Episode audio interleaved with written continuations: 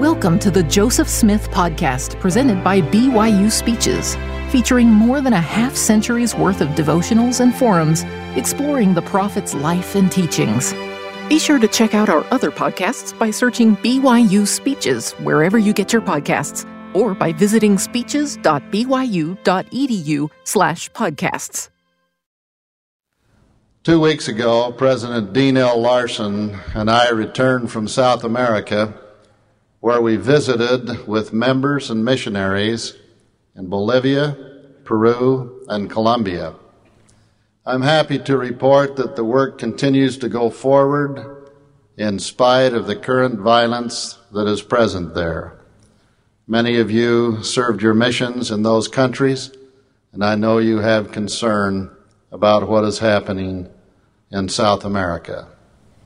For many years, we've enjoyed relative peace while doing missionary work in the world.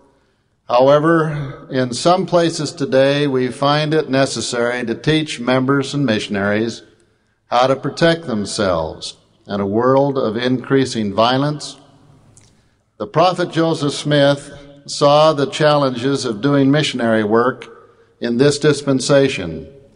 May I share with you this morning the remarkable growth of the church as prophesied by the prophet Joseph Smith.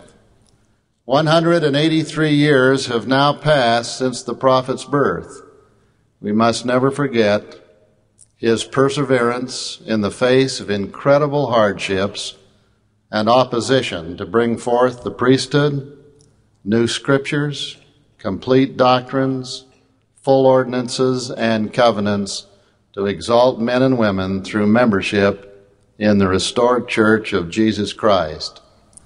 In the earliest years of the development of the church, at a time when its enemies already were making great efforts to stop the work, the prophet knew that no enemy, present or, or future, would have sufficient power to frustrate and stop the purposes of God. Even Joseph's closest associates in those early years did not understand that the church would roll forth from small beginnings to fill the entire world, as prophesied by the Old Testament prophet Daniel. At age 27, Wilford Woodruff was present at a meeting called by the prophet Joseph in Kirtland, Ohio, early in 1834. At this time, the saints who had gathered in Missouri were suffering great persecutions. Mobs had driven them from their homes in Jackson County. Some of them had been tried, had tried to establish themselves in neighboring counties, but persecutions followed them. The prophet had announced the, the intention to go to Missouri and had enlisted a number of volunteers to go with Zion's camp to rescue the saints there. Wilford Woodruff gives a vivid description of the prophet's message to the elders who met in preparation for the Zion's Camp March. Quote, On Sunday night, the prophet called on all who held the priesthood to gather into a little log schoolhouse they had there. It was a small house, perhaps 14 feet square but it held the whole of the priesthood of the Church of Jesus Christ of Latter day Saints, who were then in the town of Kirtland, and who had gathered together to go off in Zion's camp.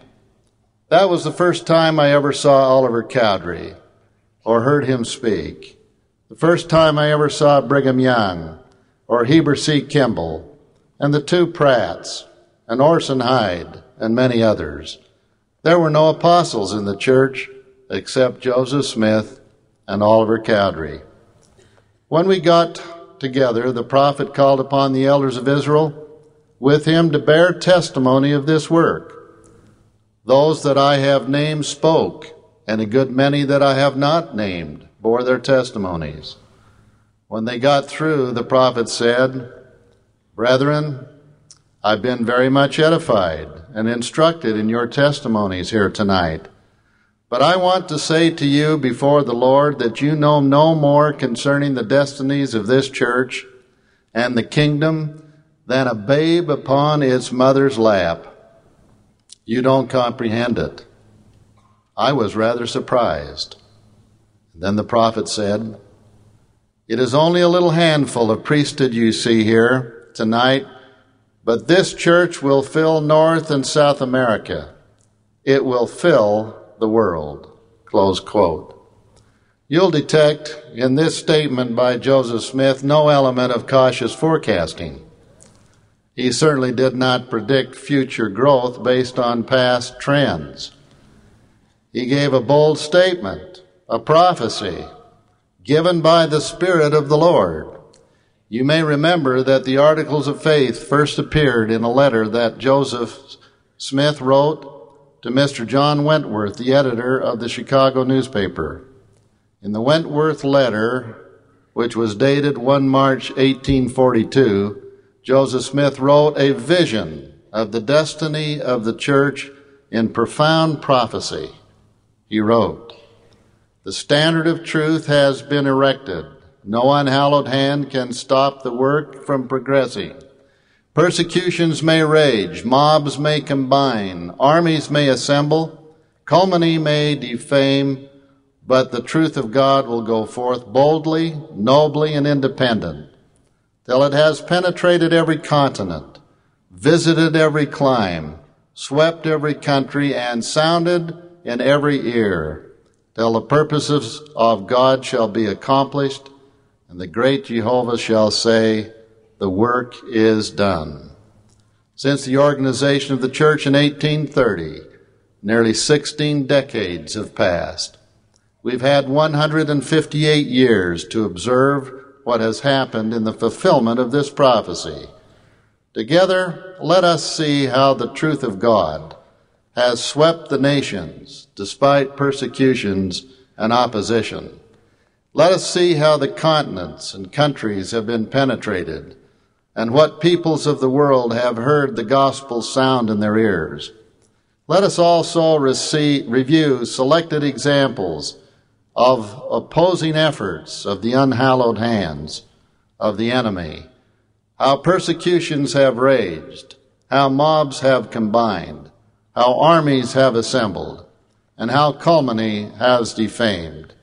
In case you're not familiar with the term calumny, it is a false charge or misrepresentation given maliciously to damage another person's reputation. Although the church began its first decade with only six members, unhallowed hands made every effort to stop the spread of the gospel and destroy the church in its infancy. Joseph Smith soon learned how mobs may combine. From church history, we read certain residents of Hiram, Ohio, vented their personal feelings with mob action directed against the prophet and Sidney Rigdon. Stimulated by whiskey, and hidden behind blackened faces.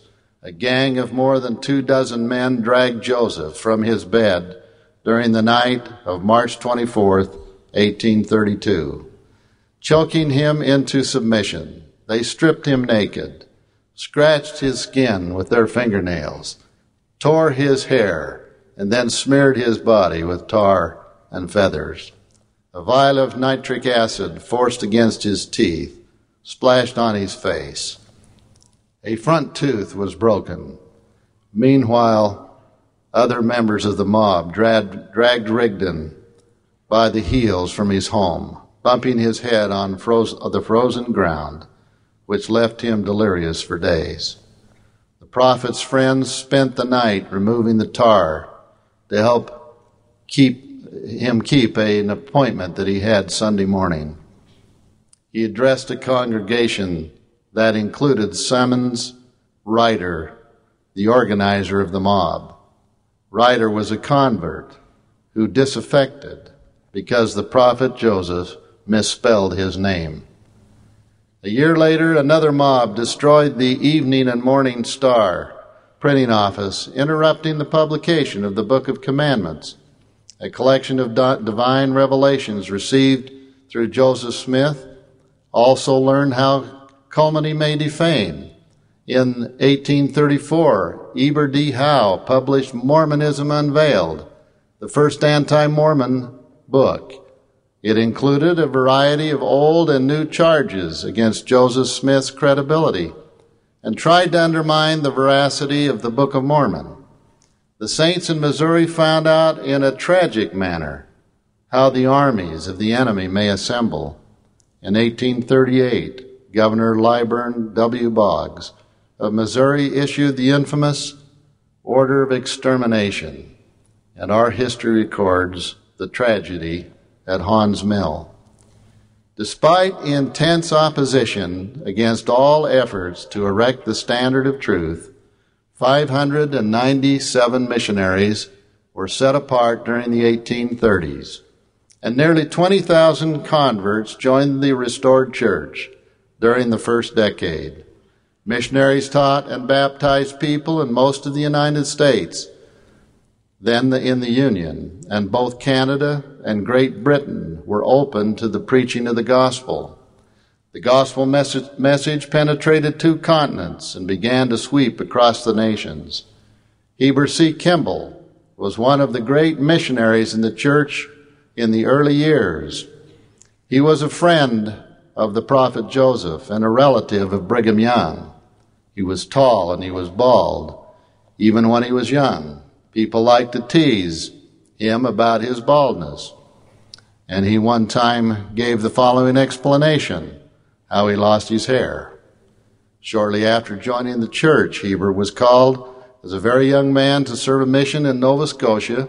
He traveled the entire 1,500 miles from his home in New York on foot with a valise on his back. Heber said of this mission, quote, Soon after I started, I found that I was rather unlearned, though I knew that before, but I knew it better after I started.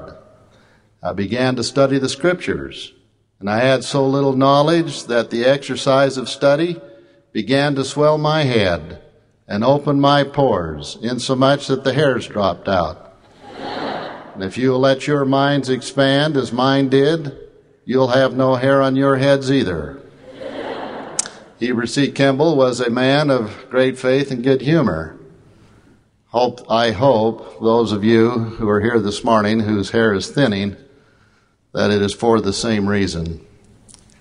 These early missionaries succeeded in the face of all opposition because they had an unwavering faith to open their mouths and declare the truth, and because they took with them the mighty sword of the Lord's Spirit. They remembered the baptismal covenant to stand as witnesses of God at all times, in all things, and in all places, even until death. The same year that Lorenzo Snow set out on his first mission, the prophet Joseph Smith gave Heber C. Kimball a very significant missionary assignment. The prophet Joseph approached Heber while the latter was seated in the Kirtland Temple.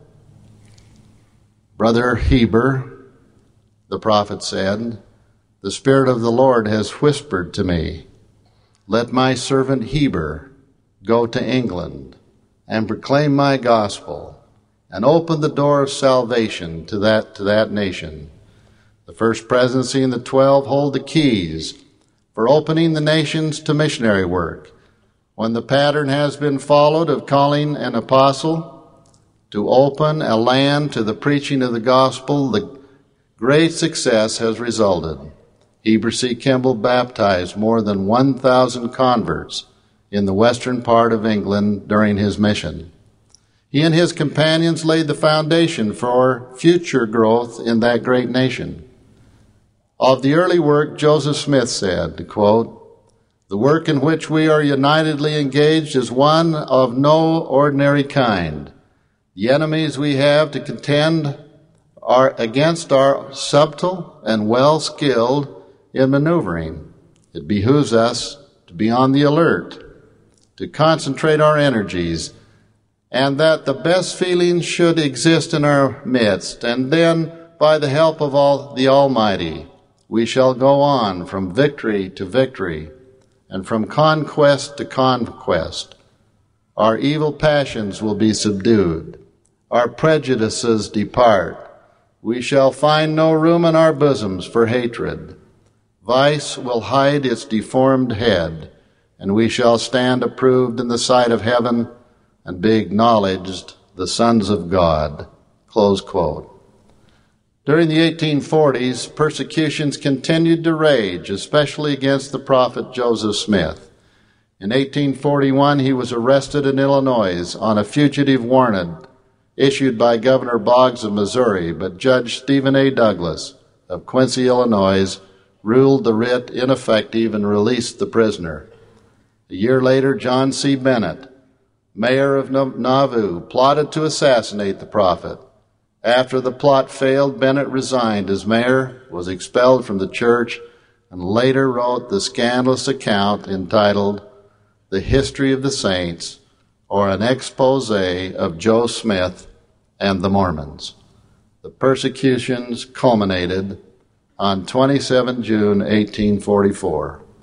Joseph and Hyrum were killed by a mob that rushed Carthage jail.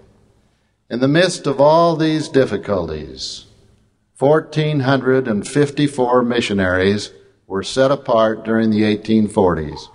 Church membership grew to more than 48,000. Missionaries were made initial visits to Australia, India, Jamaica, South America, and Germany. Although the early work in those, these countries was limited and resulted in only a few scattered conversions, the servants of the Lord began learning valuable lessons about how to reach out to people of different cultures. In 1841, Orson Hyde visited and dedicated Israel for the gathering of the Jews. Despite the great difficulty of travel, the restored gospel penetrated three more continents. During the 1840s, Wilford Woodruff, who had been tutored by the prophet Joseph and later ordained an apostle, was sent to be a missionary in England. The success of his missionary work in southern England in 1840 may be unparalleled.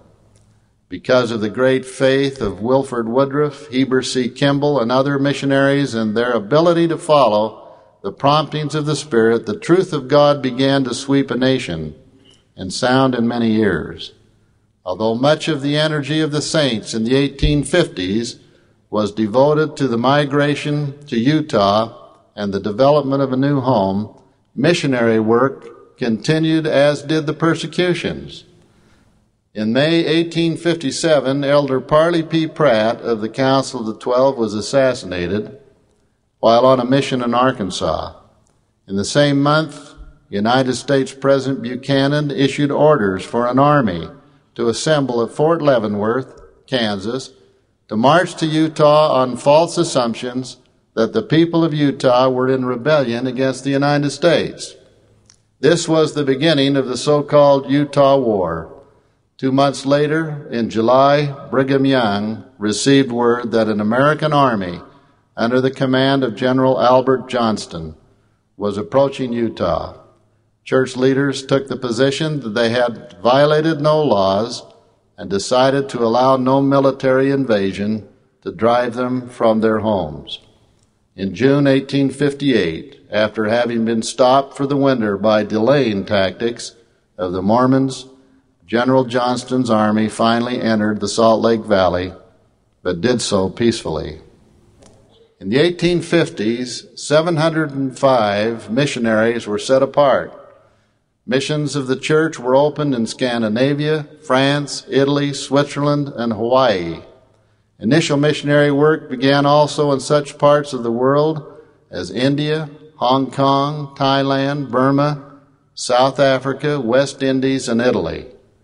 Many of these efforts were discontinued after a few years. However, the Scandinavian Mission, organized in 1850, baptized about a thousand converts each year during the decade, mostly in Denmark. Missionaries in Britain baptized more than 15,000 converts who then left for Utah between 1849 and 1857. At the end of the decade, missionaries were teaching the gospel in 15 nations and two territories. Worldwide church membership numbered more than 57,000. Members of the church enjoyed little public favor in the early years of our history. However, attitudes improved somewhat during the 1860s, partly because the Civil War diverted attention elsewhere, partly because of Mormon cooperation in building the Transcontinental Railroad.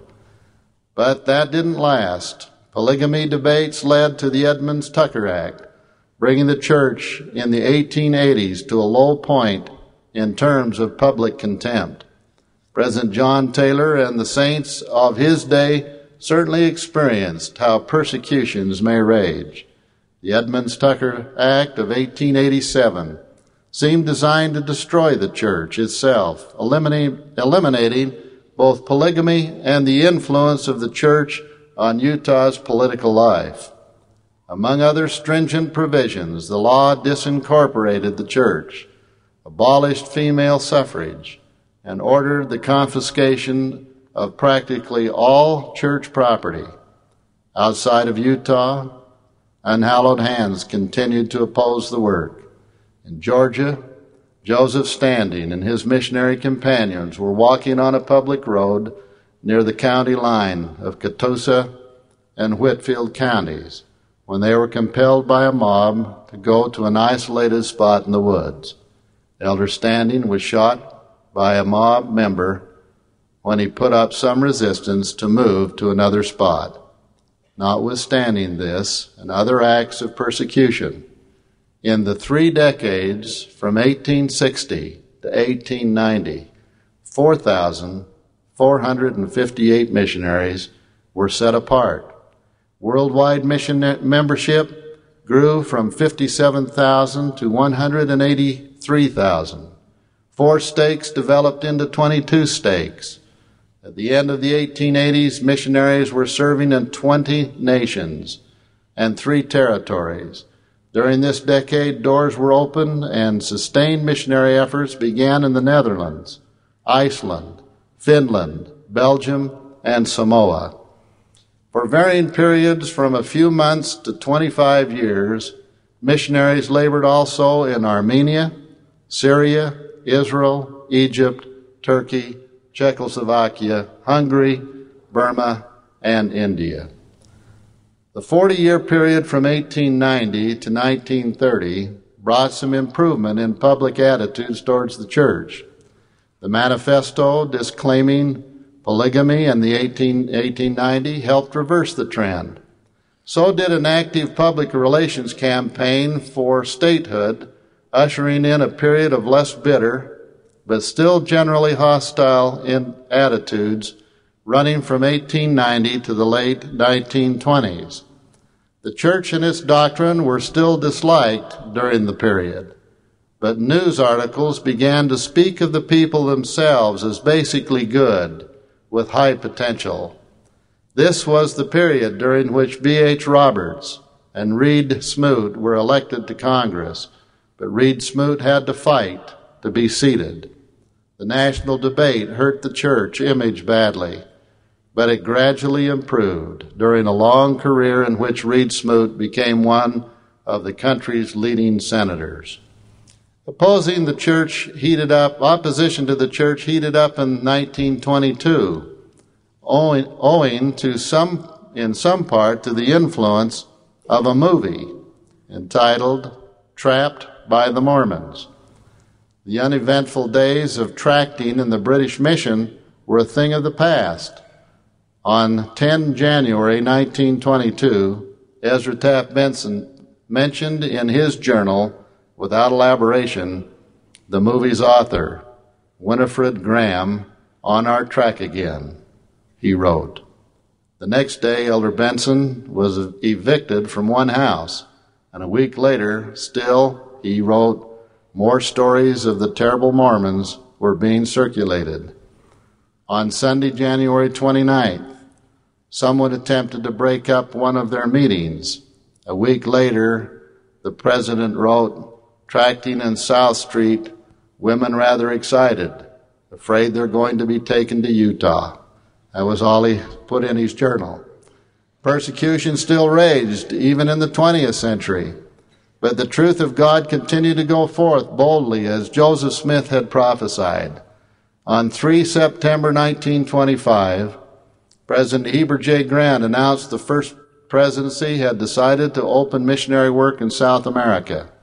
Following the Lord's pattern for unlocking the doors of the kingdom in all nations, the first presidency called Elder Melvin J. Ballard, a member of the Quorum of the Twelve Apostles and my own grandfather, with Rulon S. Wells and Rey L. Pratt of the First Council of the Seventy to go to South America. They were called to dedicate the land for the preaching of the gospel, to open a mission there, and to lay the foundation for establishing the church in, the in this vast continent. After a three week journey by ship covering more than 7,000 miles, the three missionaries arrived in Buenos Aires in December 1925. On Christmas morning of 1925 at 7 a.m., Elder Ballard dedicated the land. The missionary work was very slow and difficult in those early months. Of the 16 people attending the first church meeting, almost all were German immigrants. In the first 10 months while grandfather was there, the missionaries saw only a small handful, handful of converts join the church. Perhaps only one or two of them were native Latin people. However, before leaving South America on 4 July 1926, Elder Ballard prophesied, quote, The work of the Lord will grow slowly for a time here, just as an oak grows slowly from an acorn. It will not shoot up in a day as does the sunflower that grows quickly and then dies.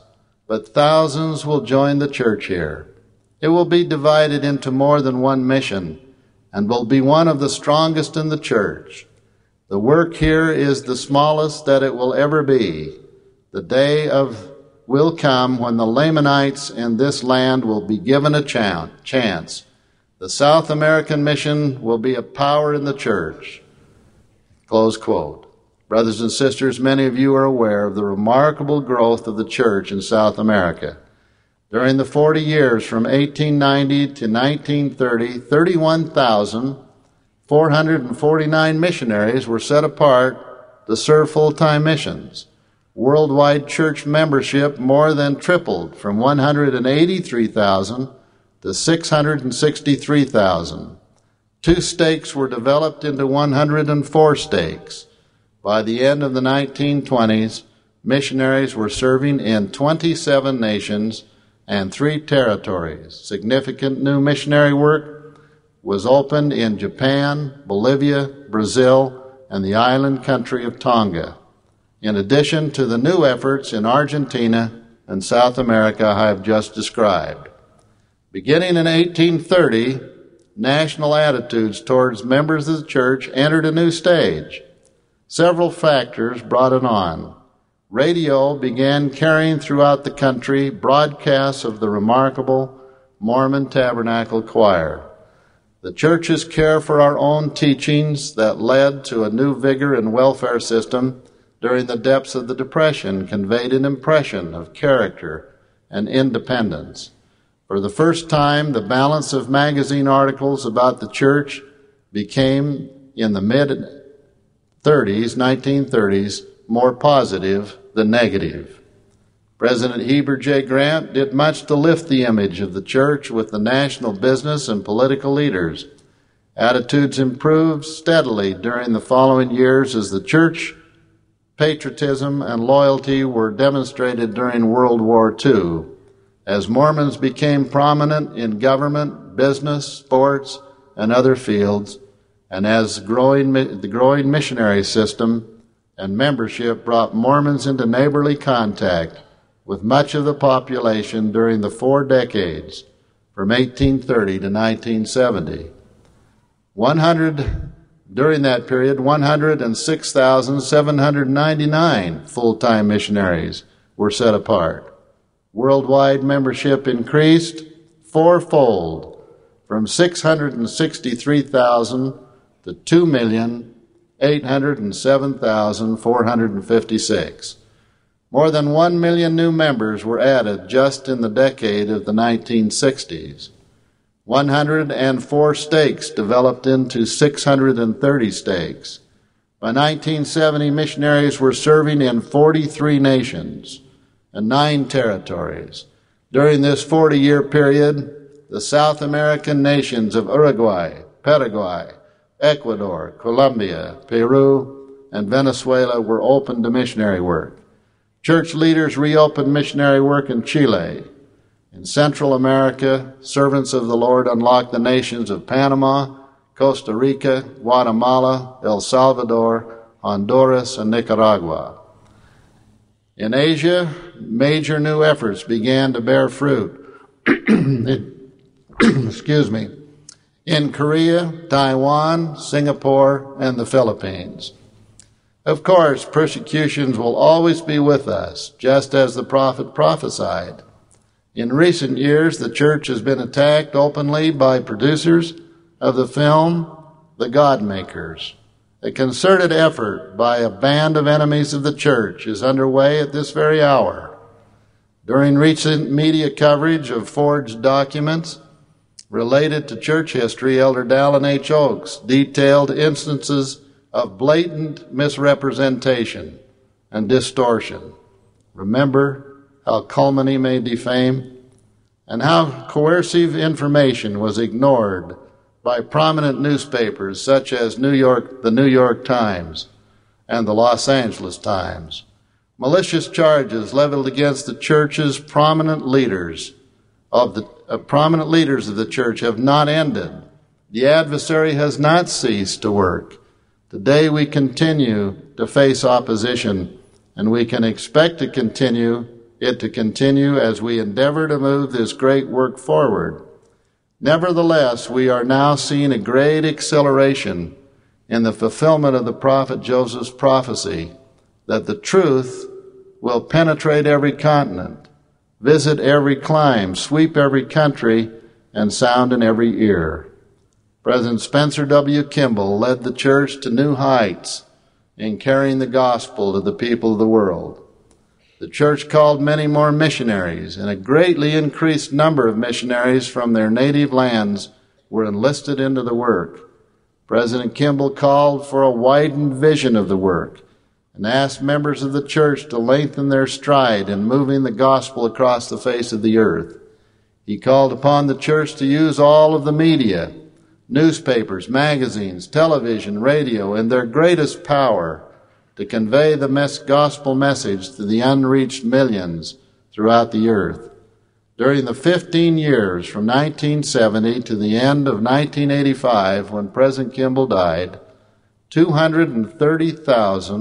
230,195 missionaries were set apart to serve as full time, their full time missions, more than double the number set apart in the preceding 40 years.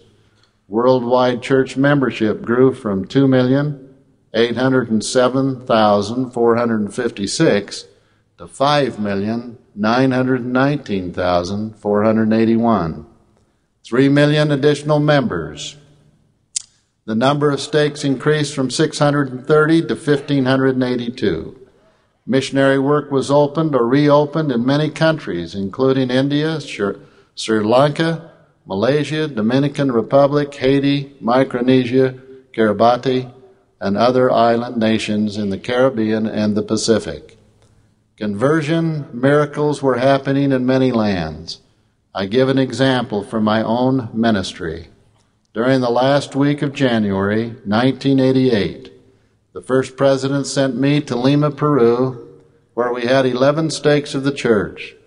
Because of the rapid and healthy growth of the church in that city, I and the area presidency had the privilege of organizing seven additional stakes in one weekend to make a total of 18 stakes. I truly saw my grandfather's and the prophet Joseph Smith's prophecies fulfilled. A miracle had been accomplished there by the power of the Lord's Spirit working through his authorized servants, the missionaries. In the continent of South America, the one mission organized in 1925 has now been divided into 38. The 16 people present at the original church meeting now have multiplied many times over into a church membership in South America of more than 900,000 people organized into more than 200 stakes of Zion. The three missionaries who arrived in Buenos Aires in 1925 have swelled into an army of 5,650. Four temples are now in operation, with more to be constructed in the future.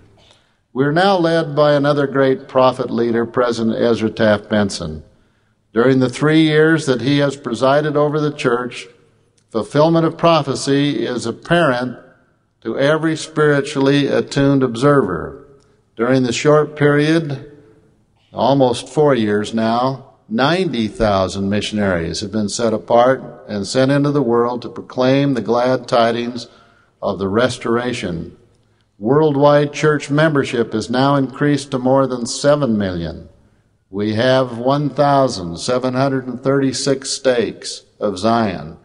Our current force of missionaries under call as of today is over 40,000, serving in 226 missions in 88 nations and 22 territories. Has brought by the power of the Spirit, more than 256,000 convert baptisms in 1988. Converts for 1989 will likely exceed 300,000. The Book of Mormon is being distributed and read as never before in our history. The day of 50 to 60,000 full time missionaries is not far off. The work will continue to grow and prosper throughout the world. You probably have read about the near miraculous approval given to the church by the government of the German Democratic Republic to allow foreign missionaries to teach in the German Democratic Republic and to allow their youth to serve outside their country. In recent years, the Lord's servants have unlocked the doors and opened the work in Poland, Hungary, and Yugoslavia as well. They have opened many nations of Africa, including Zambia, Nigeria, Ghana, Zaire, Liberia, Sierra Leone, Swaziland, and the Ivory Coast. 22 nations and territories have been opened in just the last five years. Many others have been opened and will be opened to the preaching of the gospel. I feel the same as Orson Pratt when he said in 1859, quote, how could a young man, inexperienced as Joseph Smith was, have had this foreknowledge of future events unless he was inspired of God? How could he know if a church should arise that it would have any influence beyond his own neighborhood? How did he know it would be extended through the state of New York, where it was first raised?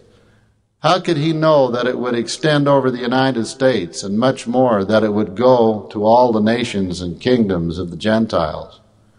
To prophesy that a church would arise and have place in all the nations and kingdoms of the Gentiles, and then to prophesy that the mother of harlots would gather together vast multitudes among all nations and fight against the saints is taking a step far beyond what an impostor would undertake if he were disposed to successfully impose upon mankind. Close quote. I wonder what Brother Pratt would add if he saw the ch- growth of the church in our day.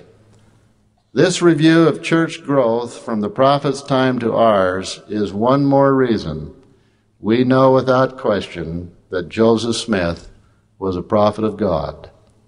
When Elder Larsen and I witnessed firsthand the profound growth of the church in the face of the current violence and challenges in South America, my testimony was expanded greatly.